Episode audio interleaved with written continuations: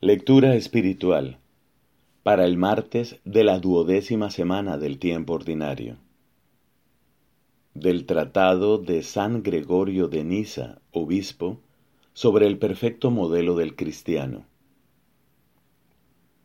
Hay tres cosas que manifiestan y distinguen la vida del cristiano. La acción, la manera de hablar y el pensamiento. De ellas, ocupa el primer lugar el pensamiento. Viene en segundo lugar la manera de hablar que descubre y expresa con palabras el interior de nuestro pensamiento. En este orden de cosas, al pensamiento y a la manera de hablar sigue la acción, con la cual se pone por obra lo que antes se ha pensado.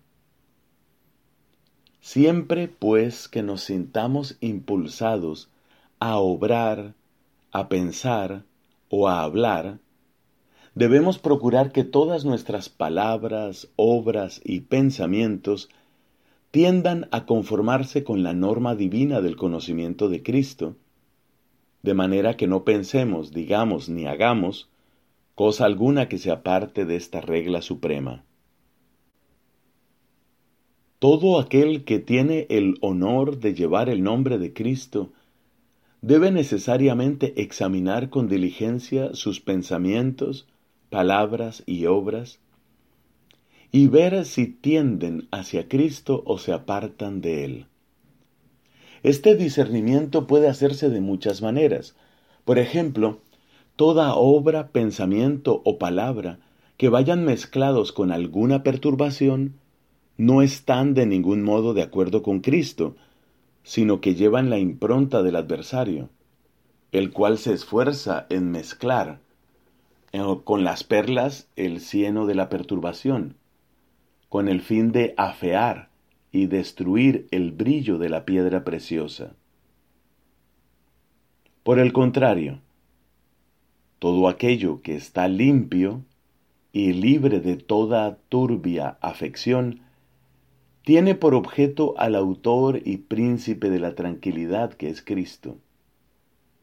Él es la fuente pura e incorrupta, de manera que el que bebe y recibe de él sus impulsos y afectos internos, ofrece una semejanza con su principio y origen, como la que tiene el agua nítida del ánfora con la fuente de la que procede. En efecto, es la misma y única nitidez la que hay en Cristo y en nuestras almas. Pero con la diferencia de que Cristo es la fuente de donde nace esta nitidez y nosotros la tenemos derivada de esta fuente.